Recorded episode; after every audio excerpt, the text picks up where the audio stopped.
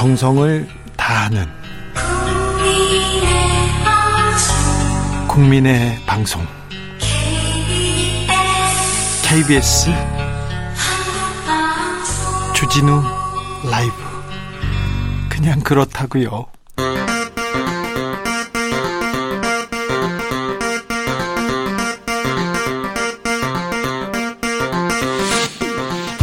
주진우 라이브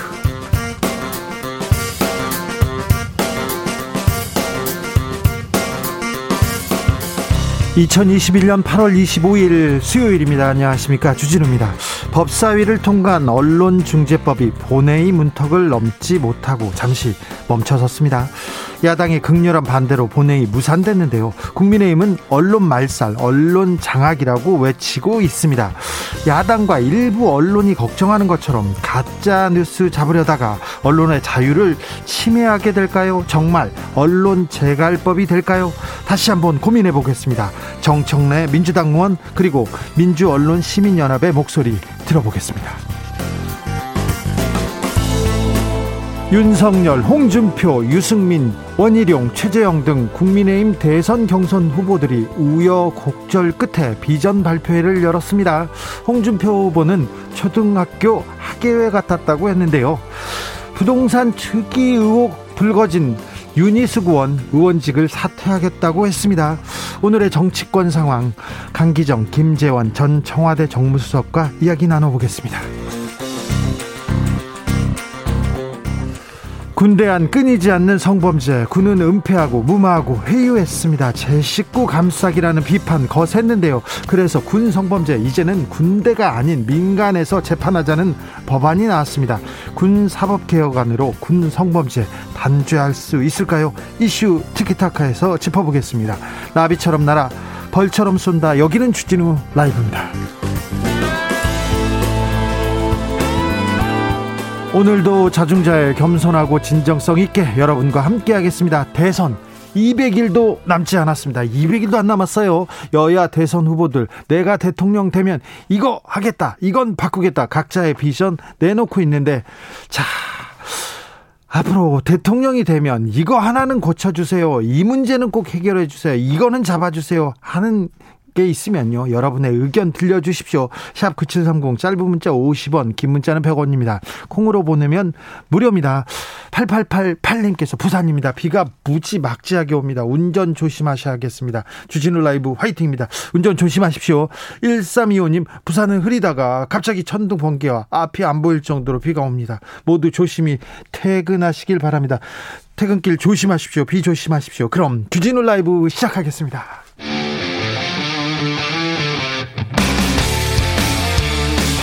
사보도 외길 인생 20년. 주 기자가 제일 싫어하는 것은?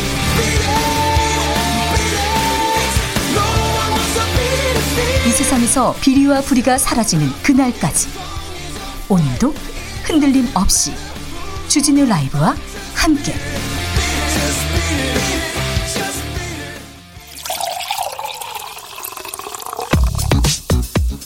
진짜 중요한 뉴스만 쭉 뽑아냈습니다. 줄 라이브가 뽑은 오늘의 뉴스 주스. 정상근 기자 어서 오세요. 안녕하십니까.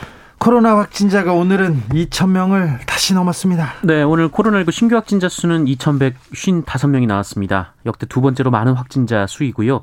어, 네 번째 2,000명대 확진자가 나왔습니다. 어, 어제 하루 사망자는 9명이나 나와서 누적 사망자가 2,237명이 됐고요. 어, 위중증 환자는 총 434명으로 어제보다 14명 들면서 연이틀 최다 기록을 경신했습니다. 어, 현재 국내 확진자 10명 중 9명이 델타 변이로 확인되고 있는데요. 이 정부는 연구 결과 이 델타 변이가 기존 바이러스에 비해서 발병 초기 이 최대 300배 이상 많은 양의 바이러스를 배출한다라고 전하기도 했습니다. 아, 무섭습니다. 네, 한편 내일부터 이 40대 이하 국민들에 대한 백신 접종이 시작됩니다. 이 정부는 모더나 백신 수급 상황이 개선됨에 따라 어, 추석 이후로 백신 접종을 예약한 국민들은 추석 이전으로 날짜를 변경할 수 있다라고 밝혔습니다. 날짜 변경할 수 있으니 빨리 확인하십시오. 보건소 그리고 또 인터넷에서 검색하시면 어, 백신 접종 좀 당겨서 맞을 수 있습니다. 네, 어, 현재 1차 백신 접종자는 2,630만여 명으로 인구 대비 51.2%이고요. 접종 완료자는 총 1,228만여 명으로 인구 대비 23.9% 수준입니다.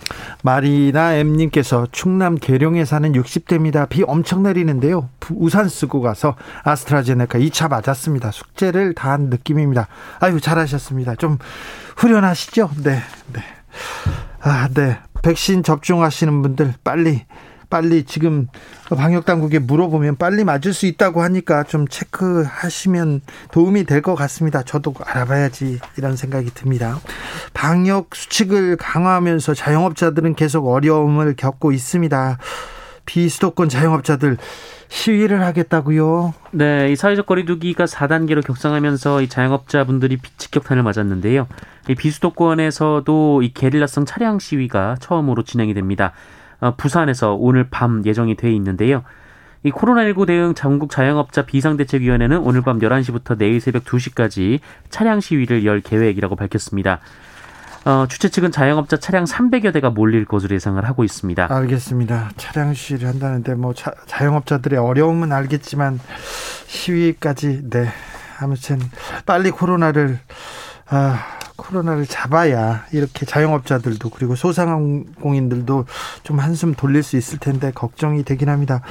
오늘 국회 본회의에서 많은 법안이 통과되기로 예정돼 있었는데 결국 열리지 못했습니다. 네, 어, 징벌적 손해배상제 때문인데요. 이 징벌적 손해배상제로 불리는 언론중재법 개정안이 오늘 새벽 4시쯤 국회 본, 법사위를 통과했습니다.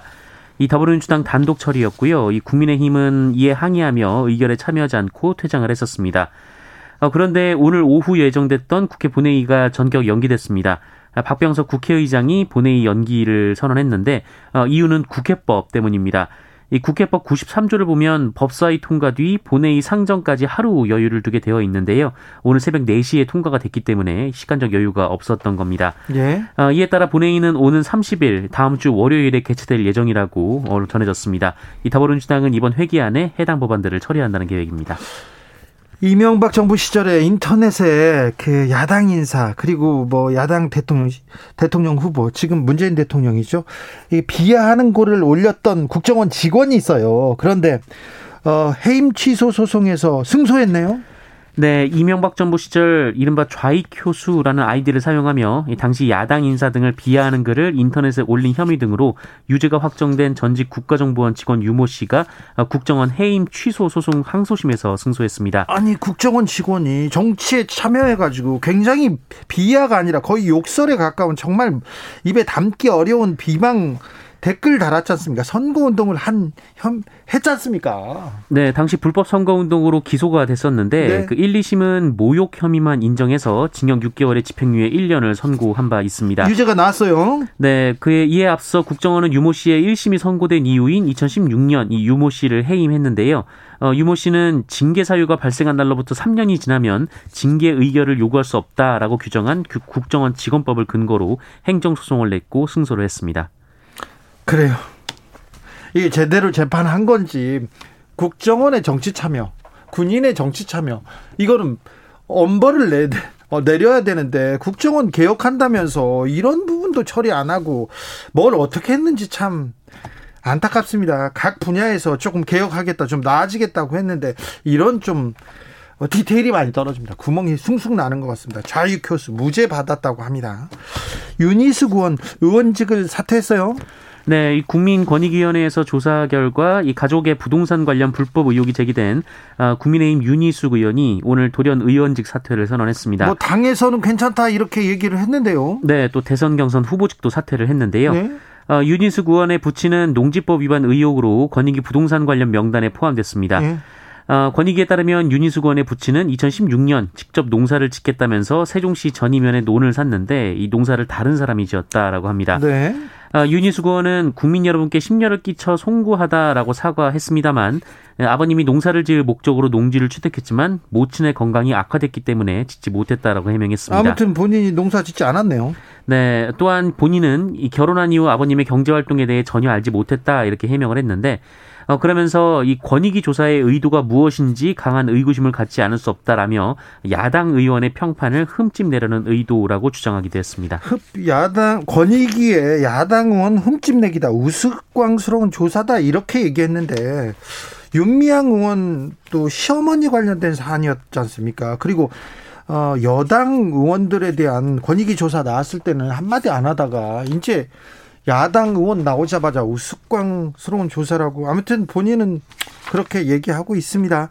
의원직을 사퇴했습니다. 그러면 바로 사퇴가 되나요? 처리가 어, 됩니까? 그게 그렇지 않습니다. 그 윤희수 의원 마음대로 사퇴할 수 있는 건 아닌데요. 네. 이 국회법상 회기 중에는 무기명 투표를 거쳐서 제적원의 과반 출석 그리고 그 중에서 과반 찬성으로 의원직 사퇴를 의결하게 돼 있습니다. 예.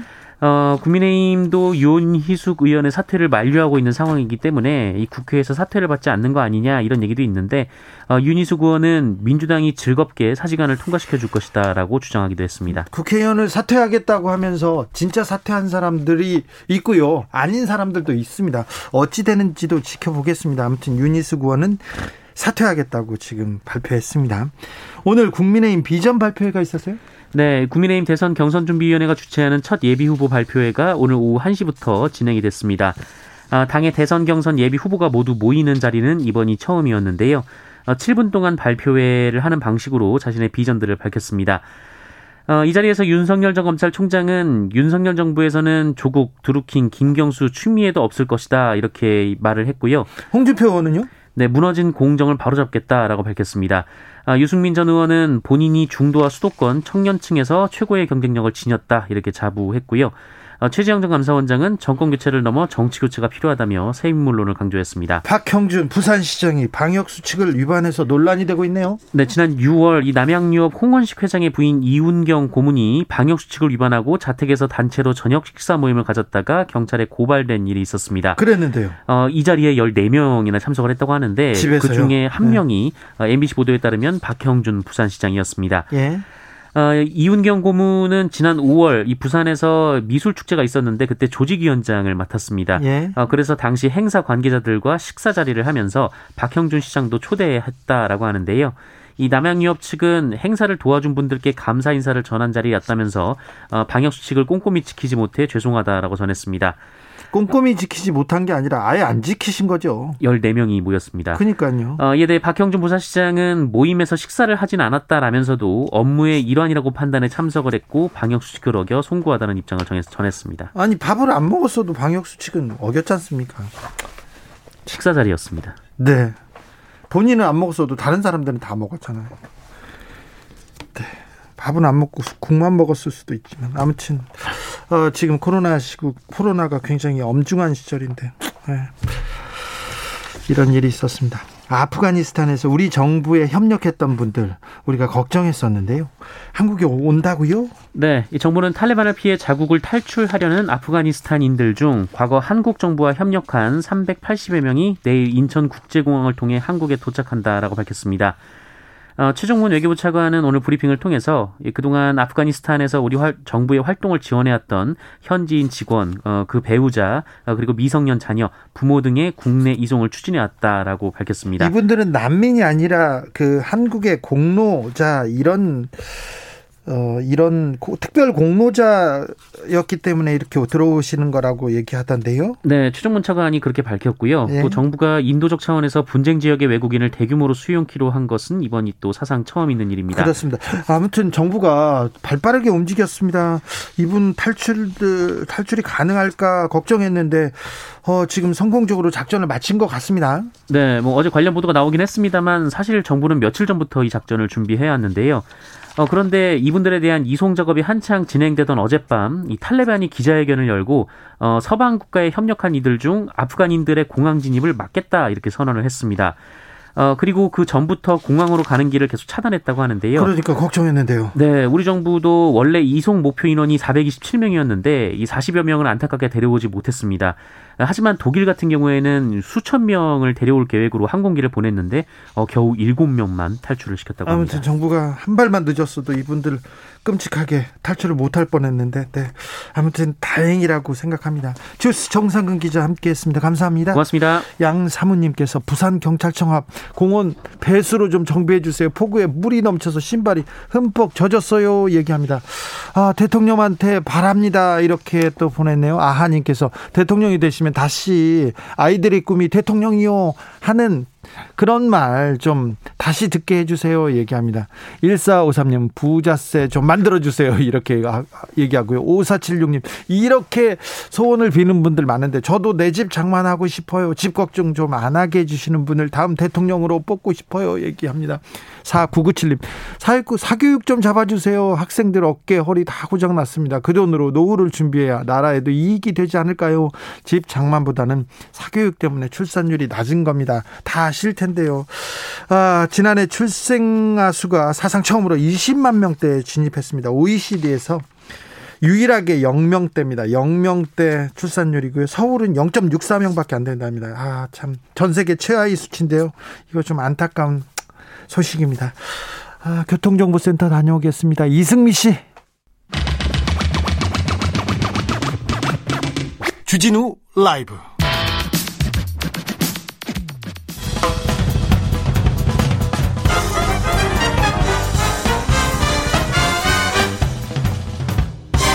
훅 인터뷰 모두를 위한 모두를 향한 모두의 궁금증 훅 인터뷰 언론중재법이 국회 본회의 문턱까지 와 있습니다. 가짜 뉴스 잡는 법일까요? 아니면 언론의 재갈을 물리는 법일까요? 공방 이어지고 있는데요. 아, 민주 언론 시민 연합에서 언론 소비자를 보호하고 언론 개혁하기 위해서 언론중재법 전면 수정하라는 논평을 발표한 바 있습니다. 어떤 이유였는지 들어보겠습니다. 신미 민원연 사무처장 안녕하세요. 네, 안녕하세요. 자, 민언련이 보는 언론중재법 개정안은 어떤 법입니까? 아, 네. 언론중재법의 핵심은 언론 피해구제법입니다. 네. 이 법의 full name name도 언론중재 및 어, 피해구제법이거든요. 그래서 어, 지금 사회자께서 앞서서 이게 가짜뉴스를 잡는 법이냐 이렇게 하셨는데 사실은 잘못된 언론 보도로 인한 시민들의 피해를 신속하고 경제적으로 어떻게 잘 구제할 것인가 이것이 언론중재법의 핵심입니다. 언론 언론으로부터 피해를 받는 시민들 구제해야 될 거 아닙니까? 그렇죠. 근데 어, 뭐가 언론이, 문제입니까? 네. 이 언론의 잘못, 잘못된 보도로 인한 시민 피해 문제는 오래전부터 제기됐고요. 예? 실제적으로 이 현행 언론중재법은 2005년에 제정이 됐습니다. 음. 어, 2004년부터 어, 당시에 그 정기간행물법으로 돼 있는 그 법을 현행의 언론중재법 그리고 신문법 이렇게 분화 해서 제정을 하면서 어 잘못된 보도로 시민들이 피해를 입었을 때 어, 법제도로서 어, 구제를 하고 보상할 수 있도록 하자 이렇게 된 건데 예? 문제는 네. 어, 이 법이 실효성이 매우 낮다는 겁니다. 현재 법이요. 예? 그래서 현행 법 제도로도 언론의 잘못된 보도가 있었을 때 어, 피해는 아주 크게 입는 반면에 네. 어, 그 피해로부터 시민들을 구제하거나 또는 그 피해를 배상하거나 또 잘못된 보도로 인한 그 침해된 인격, 인격권과 명예훼손을 되찾아주는 이런 것들은 매우 더디게 돼서 시민들이 이에 대해서 대책을 마련하라. 이거는 좀 수십 년간 저희 시민단체를 비롯해서 요구해왔던 과제입니다. 그래서 시민단체에서 요구했는데 이번에 민주당에서 이 수정된 언론중재법 안에 그, 네. 그 요구를, 그 시민단체의 요구를 담지 않았습니까? 아, 시민단체가 그동안 요구했던 안들이 담기긴 했는데요. 어, 핵심은, 어, 그동안에 왜 그 법제도가 있었음에도 제대로 이게, 어, 실효성이 낮았냐, 그 부분을 보하는 게 핵심이다. 그렇죠. 지금까지 그랬죠. 네, 그 핵심의 부분이 저희가 볼 때는 좀 미비한 점이 많습니다. 어, 첫 번째로는 그동안 시민들이 요번에 어, 도입된 법은 배액배상제가 이른바 징벌배상제로 불리는 배액배상제가 도입이 돼서 어, 최대 그 다섯 배까지 배상할 수 있도록 이렇게 해놨는데요. 어, 현행 그 민법으로 소송을 하더라도 명예훼손의 경우 최대 3억 원까지 어, 배상을 받을 수 있습니다. 그런데 그동안 법원이 언론 보도로 인한 시민들의 피해에 대해서 이 피해 규모가 크다라는 인식이 사실 낮았고요. 그러다 보니까 컸어도 한 어, 몇백만 원 줬죠. 한 500만 원 정도 평균적으로. 아, 네. 그 언론 중재위원회에서는 평균 한 500만 원. 그다음에 어, 민사로 가서 법원에서는 평균 1000에서 2천만 원이었는데요.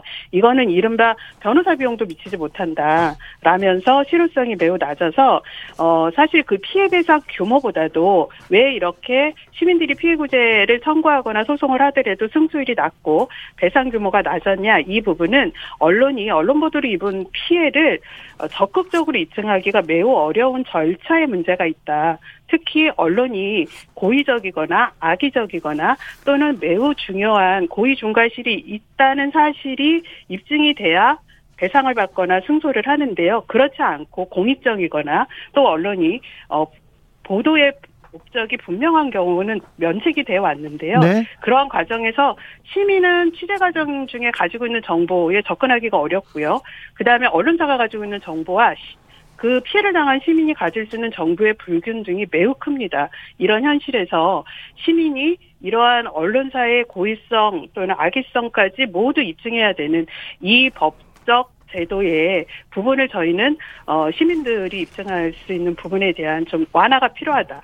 즉 시민이 피해를 입었다고 입증을 하면 그 보도가 명백하게 고의적이다 또는 악의적이다 하 는 부분에 대한 거는 언론사가 악의성이 없음을 증명하고요. 그러면 당연히 면책되는 거고 또 그걸 증명하지 못했을 경우에는 그 피해에 대한 보상을 해라, 배상을 하라. 이게 저희 민원연의 주요한 주장입니다. 그러면 그 언론중재법이 그좀 부족하니까 더 저 더 강력한 법안을 만들어야 된다. 이게 민원연의 주장입니까?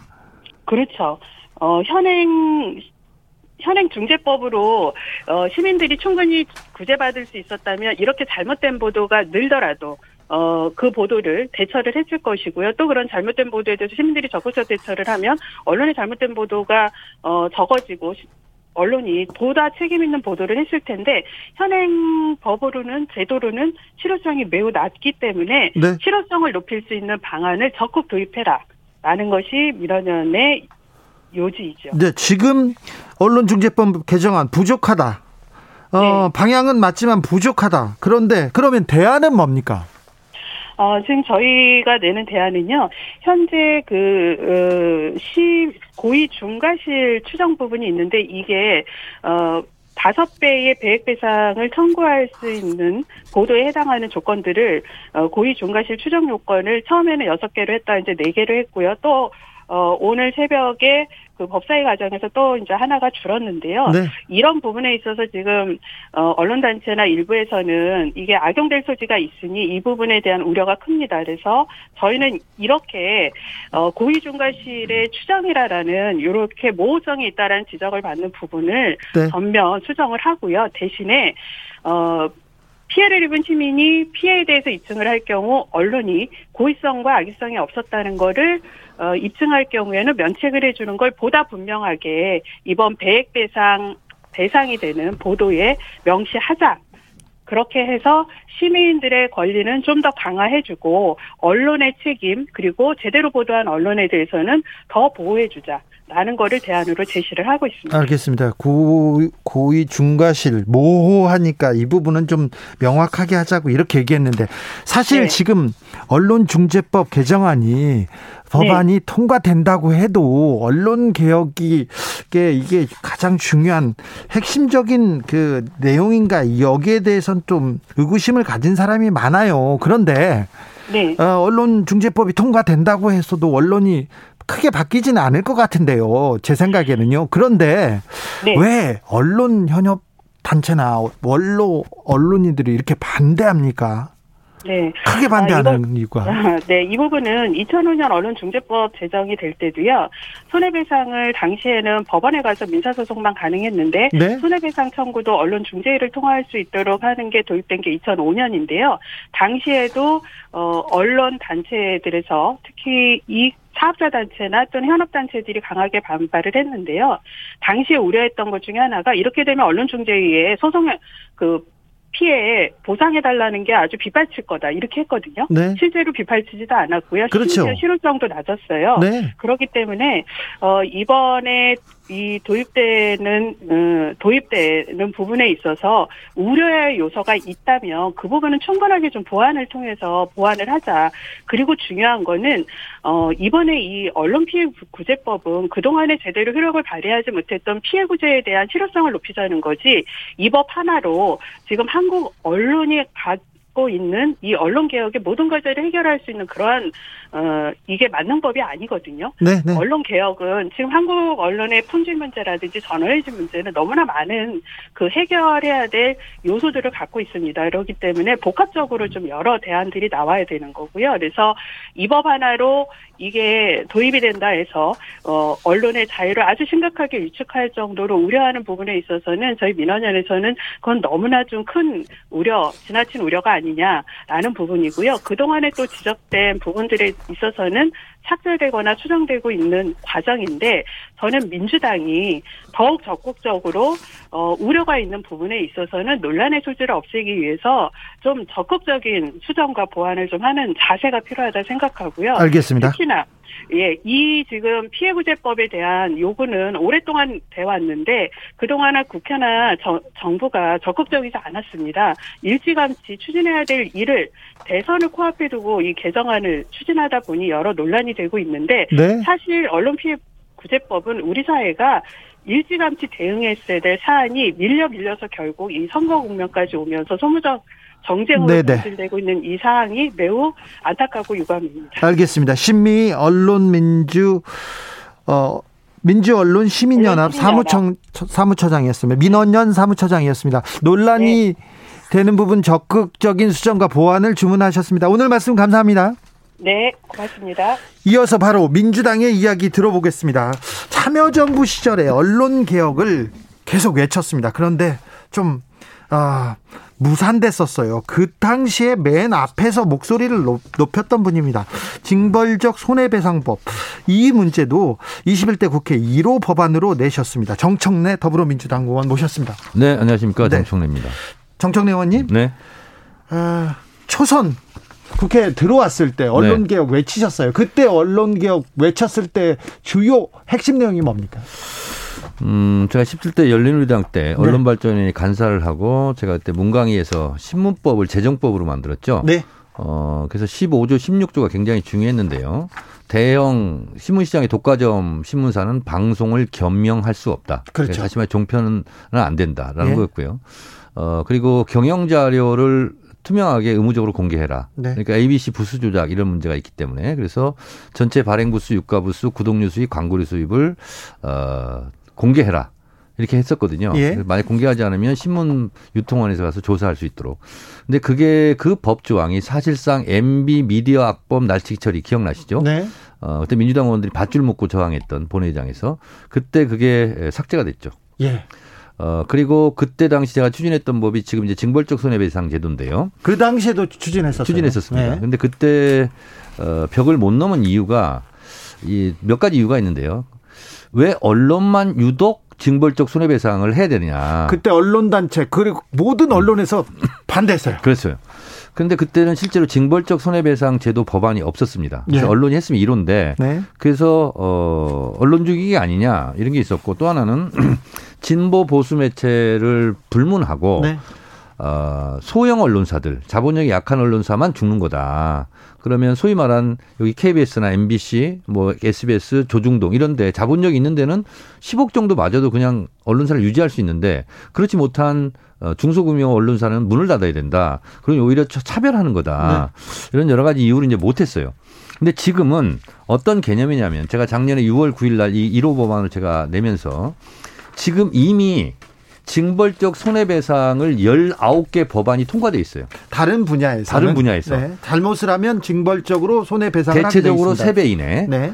그래서 제가 개념은 이거였어요. 그러면 언론의 피해가 적다 할 수 없으므로 다른 19개 분야 비교해서 네. 언론계도 포함시키자는 거였어요. 예. 징벌적 손해배상. 그래서 이것이 통과되면 언론사도 징벌적 손해배상 대상이 되는데 이게 20번째 업종이 되는 겁니다. 네. 그러니까 예를 들면 제가 말씀드릴게요. 하도급에 대한 공정화에 대한 관한 법률 여기도 뭐냐면 기술 자료를 뭐 탈취하거나 이럴 때는 네. 징벌적 손해배상을 합니다. 그리고 대리점의 뭐 갑질, 대기업의 갑질 이런 것도요. 어, 징벌적 손해배상이 되고요. 해야죠. 그리고 음, 개인정보법 유출했을 때는 굉장히 신원이 유출되고 그러면 피해가 네. 크지 않습니까? 예. 그런 것도 징벌적 손해배상이 되고요.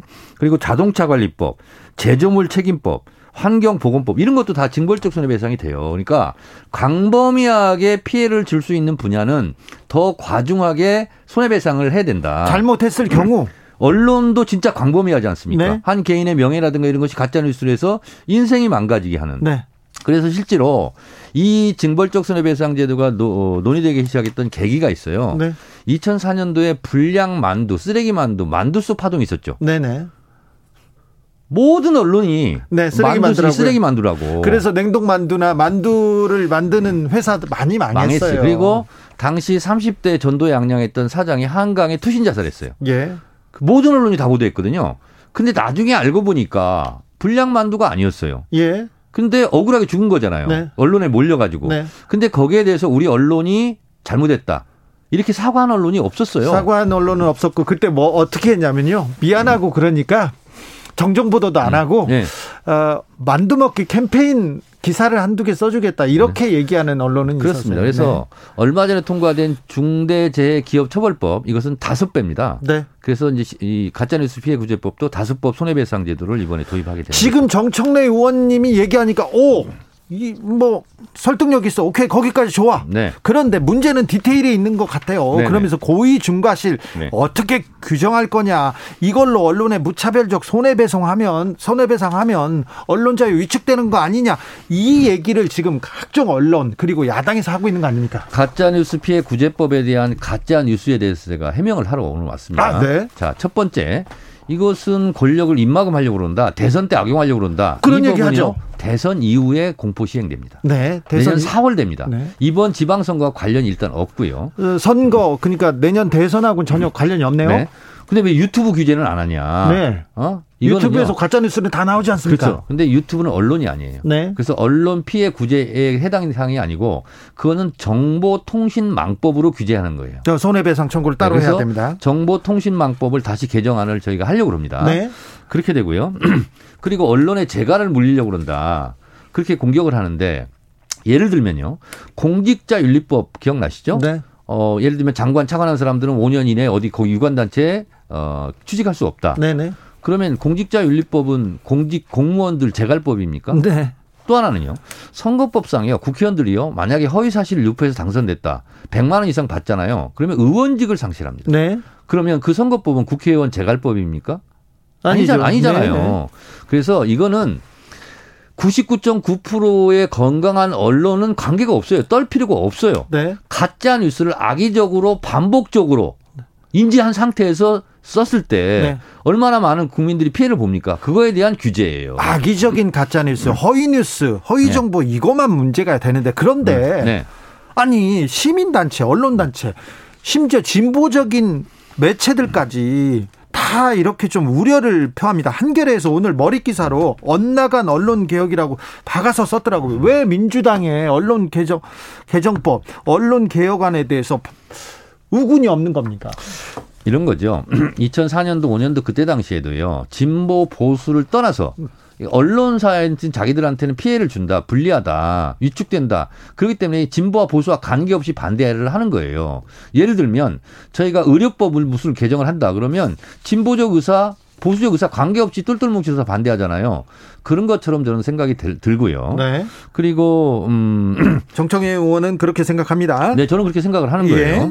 그래서 이번에 이 언론중재법이요 징벌적 손해배상 제도만 있는 게 아니고요 두 가지가 더 있어요. 네. 그것도 제가 대표 발의했는데 오보를 냈어요. 네. 명백하게. 그래서 재판에서 판결 봐서 이건 오보예요. 네. 근데 지금까지는 일면 톱으로 오보를 냈으면 30몇 면의 오른쪽 귀퉁이에서 오보 정정 보도 났는지를 몰라요. 네, 조용히 말하고 넘어가죠. 일면 톱으로 네. 9시 톱 뉴스로 오보를 냈으면 일면 톱에 9시 뉴스 톱 뉴스로 정정 보도를 해라. 네. 그래서 동일 분량 원칙을 이번에 했는데 그건 또 반대를 안 해요. 네. 또 하나는 언론 중재위원들이 대부분 언론계 출신이거나 언론 학자들 출신이에요. 네. 그러니까 짬짜미가 가능해요.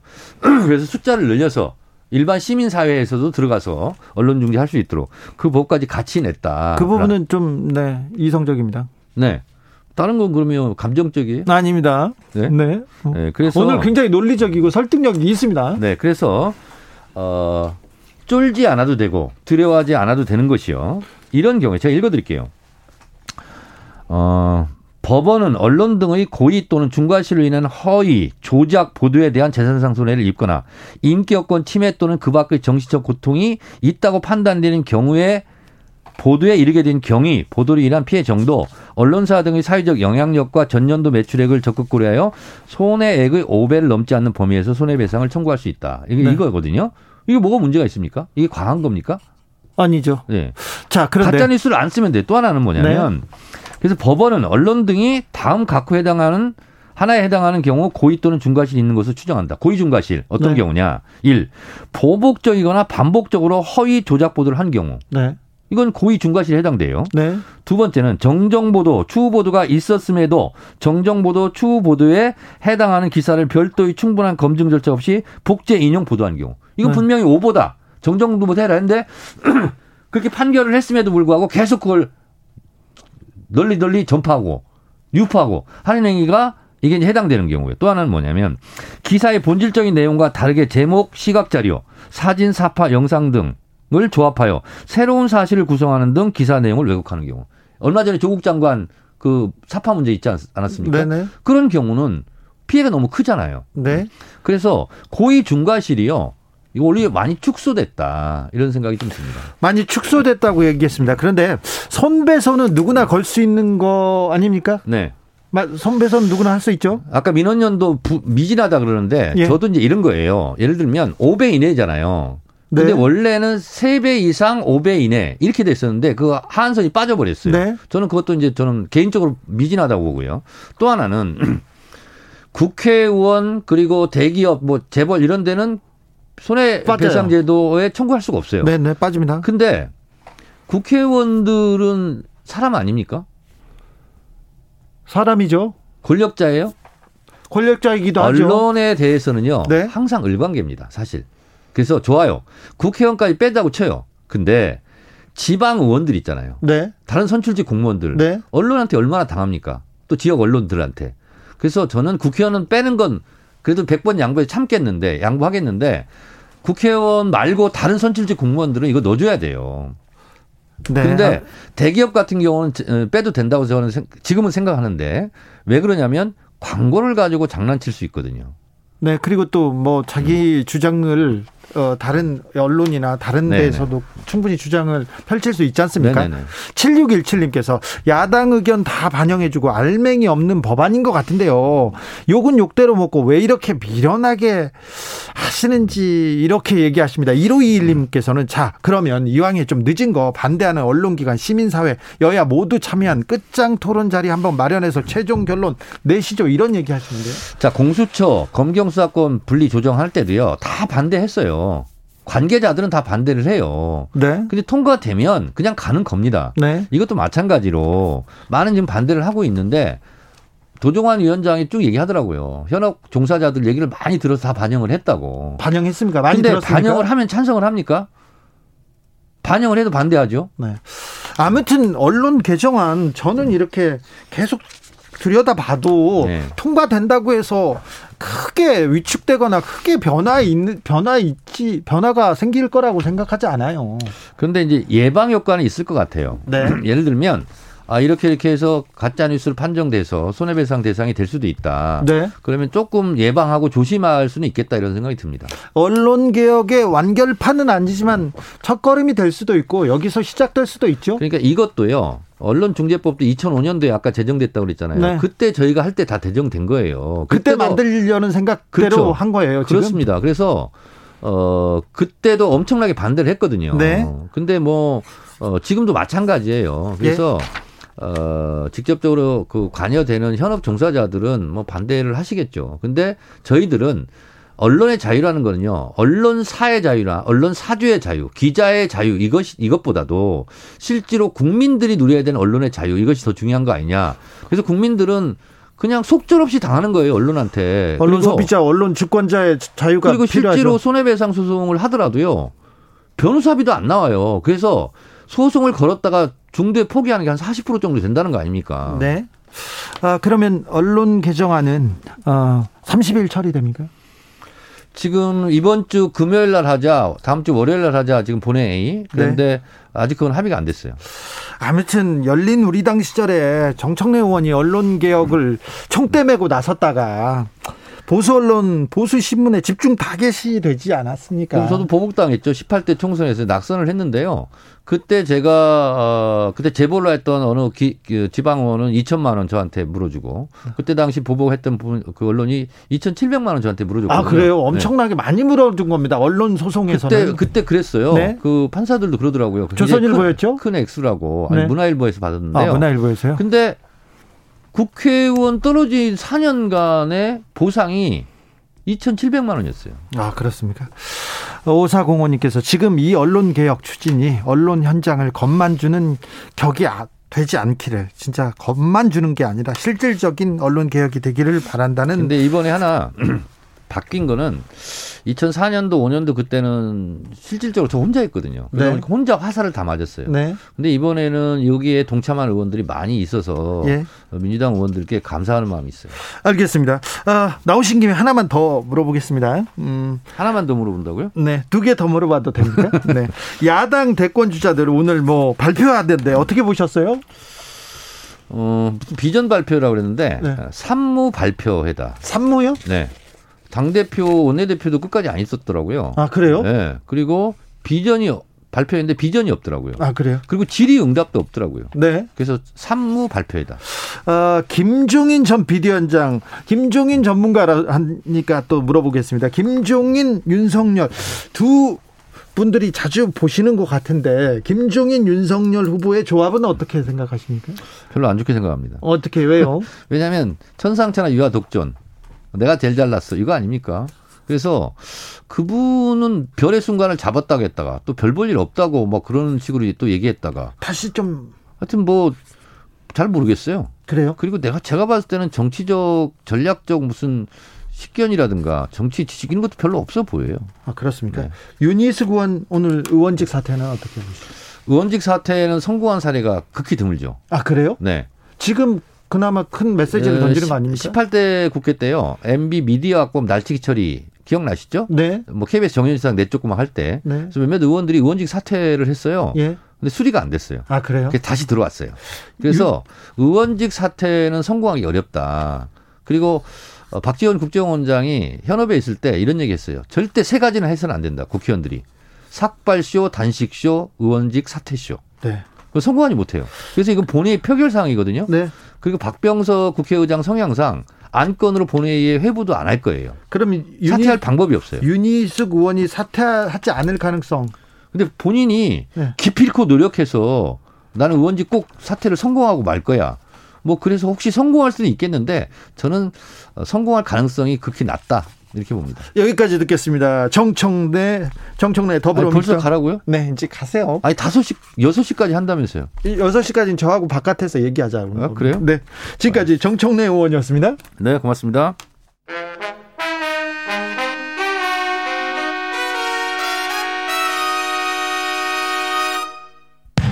주진우 라이브 돌발 퀴즈.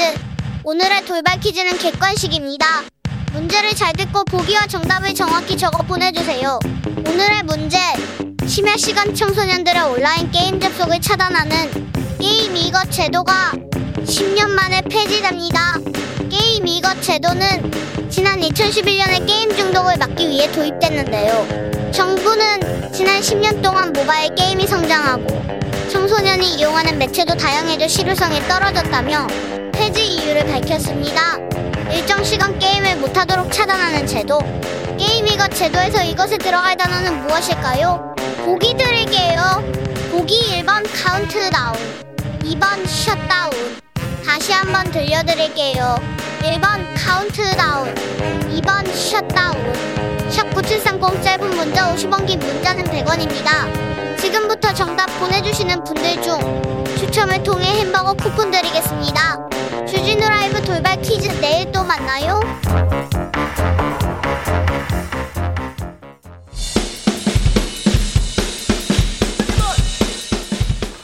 틱탁 틱탁 틱탁 현란한 입담의 환상 드리블. 오늘 이 뉴스를 주목하라. 이슈 티키타카. 머리부터 발끝까지 핫이슈. 더 뜨겁게 이야기 나눠봅니다. 봉호상박. 오늘도 뜨겁게 화이팅 하겠습니다. 최진봉 교수님. 네 안녕하십니까 최진봉입니다 어 감이 먼데 어디세요? 제가 지금 회의가 네. 있어서 네. 현장에 못 가고 전화를 연결했습니다. 그렇습니다. 죄송합니다. 지금 갑자기 네. 돈 벌러 다른 데 가신 거 아니죠? 그건 아닙니다. 네. 자, 판사 출신 전직 국회의원 서기호 변호사님 오셨습니다. 안녕하세요. 네. 들매, 들판 매력. 네. 들을수록 매력. 아, 들매. 네. 예, 예. 기억하시죠? 언론중재법이 지금 또 어, 본회의 지금 목전에 와 있는 것 같은데요. 서기호 판사님 이 법안 어떻게 보세요? 그몇 가지 좀 아쉬운 부분도 많이 있고 네? 어, 우려하는 조항, 우려되는 조항들도 있다고 이렇게 뭐 심지어 민변에서도 이렇게 네. 비판하고 그러던데요. 그럼에도 불구하고 지금 이 법이 좀 시급하게 통과돼야 되는 상황이기 때문에 어, 일단 시행을 하고 어, 나중에 뭐 그런 부분을 보완하면 될 거라고 생각이 됩니다. 그리고 예, 헌법 위반 정도가 아닌 한 어, 일단 어떤 입법 기술의 문제이기 때문에 예, 큰 문제는 없다고 생각이 됩니다. 헌법 위반 그런 부분까지는 가지 않죠. 예, 지금 이상 이 이번 법안이 뭐 헌법 위반할 정도는 아닙니다. 예. 최진봉 교수님 언론 예. 언론 학자로서 이 법안 어떻게 보시고 계신지요? 일단 석유 지금 변호사님 말씀에 동의하고요. 기본적으로 이 법 자체가 야당에서 얘기하는 것처럼 무슨 언론 재갈법이다, 언론 말살법이다 이렇게 얘기하시는 것은 과도한 표현이라는 생각이 들고요.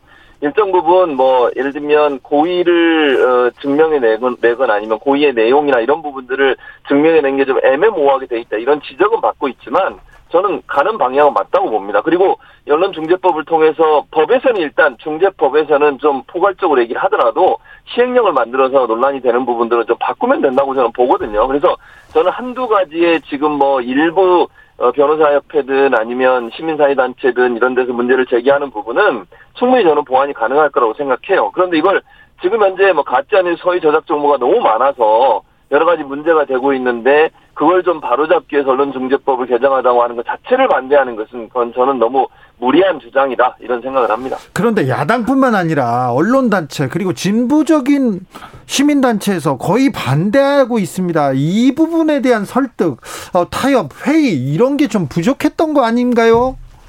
그건 맞아요. 지금 말씀하신 것처럼 사실 이제 이 법을 공청회를 하긴 했습니다만 다양한 의견들을 들 수 있는 시간적 여유가 부족했던 것은 분명해요. 그 부분은 사실은 언론 노조나 시민사회단체나 이런 이런 부분에 지적을 하는 거거든요. 물론 아까 말씀드린 것처럼 시민사회단체도 방향성에서는 다 인정을 하고 있습니다. 동의하고 있고요. 세부적인 문제에서 혹시나 언론 자유가 침해될 수 있는 위험성이 있다 하는 부분들을 좀 문제시하고 있는 건데 그 부분에 대해서 적극적으로 논의하고 토의하는 시간이 좀 부족했다는 것은 분명해요. 그 부분은 이제 민주당이 좀 법을 어 빠르게 추진하다 보니까 그런 문제가 발생한 건데 그 부분은 인정해야 된다고 저는 보고요. 다만 이번 기회에 언론중재법의 개정안이 통과가 안 되게 되면 제가 볼 때 이번 정부 때 이거 가능하겠습니까? 그리고 이 지금 가짜 뉴스나 허위 조작 정보의 문제가 너무너무 심각하고 최근에 뭐 가장 비근한 예로요. 루마니아에서 우리나라에 지금 백신 공급하기로 했잖아요. 네. 그거 우리가 예전에 방역 물품 준거 담내로 오는 거예요. 근데 거기에다가 뭐 쓸모없는 거, 곧 다 유효기간 끝나는 거, 억지로 받았다, 이런 식으로 가짜 뉴스가 또 퍼지고 있거든요. 백신 거지 그러니까 얘기 나왔었죠. 그렇죠. 그런 문제가 지속되고 있는 한, 이게 정말 국민들의 알 권리, 또 국민들이 제대로 이해할 수 있는 권리를 박탈하는 것이기 때문에 언론의 책임성을 강화하는 건 저는 필요하다고 봅니다. 언론이 자유는 누리면서 책임이 없어 어, 책임성을 제대로 지키지 않았을 때 거기에 대해서 제대로 규제할 수 있는 그런 규정이 너무 약했기 때문에 이번 기회에 이걸 만드는 것은 언론을 하여금 팩트 체크 하고 사실관계 확인해서 제대로 보도할 수 있는 분위기를 형성하는데 저는 충분히 기여할 거라고 보기 때문에 또 꼭 한 가지 제가 말씀드리고 싶은 것은 어, 이, 그, 야당은 자꾸 이 법을 만들어지면 언론 탄압을 한다고 그러는데 누가 누구를 탄압한다고 하는지 잘 모르겠어요. 왜냐면 지금 이제 예를 들면 언론 중재회 제소를 하게 되면 평가를 누가 하는 거냐면요. 언론 중재위원회나 법원이 하는 겁니다. 정부가 법, 하는 게 아니고요. 법원에서 하죠, 주로. 예, 언론중재위원회는요, 판사, 변호사, 학자, 이런 분들이 모여서 만드는, 그래서 운영하는 위원회 구성이에요. 그게 무슨 정부가 개입할 수도 없고, 법원에서 판단을 받습니다. 근데 이게 마치 법원이 재갈을 물려가지고 법원에, 어, 뭐, 정권에 대한 비판을 못하게 한다? 이렇게 자꾸 몰아가는 것은 이 법의 원래 취지를 완전히 그 잘못 호도하는 그런 행위라는 생각이 듭니다. 언론중재법 개정안이 처리된다. 만약에 처리된다. 그러면 어떻게 바뀔까요? 서기호 변호사님? 뭐 당장에 특별히 바뀔 수 있는 부분은 없을 거라고 생각이 됩니다. 왜냐하면 어차피 이게 법원 언론 중재위원회하고 이제 법원에서 결정하는 건데 네. 이 법원의 판사님들이 기존의 어떤 재판의 어떤 그 관행에서 아직 벗어나지 못한 상황이다 보니까 이게 설령 다섯 배 그렇게 한다 해도 실제로 또 더군다나 이번 이번 법안에서는 최저 한도가 정, 정, 해지지 않습니다. 사라졌습니다. 예. 최저 한도가 없기 때문에 어차피 이 다섯 배로 올린다 할지라도 실제로 다섯 배 반드시 성, 그 선고하는 건 아니거든요. 예. 네. 어, 언론중재법이 통과한다라도 네, 판사의 또 문턱이 있기 때문에 큰 변화는 없다. 이게 서기호 변호사님의 분석이었습니다. 이슈 티키타카는 잠시 쉬었다가 6시에 2부에서 이어가겠습니다.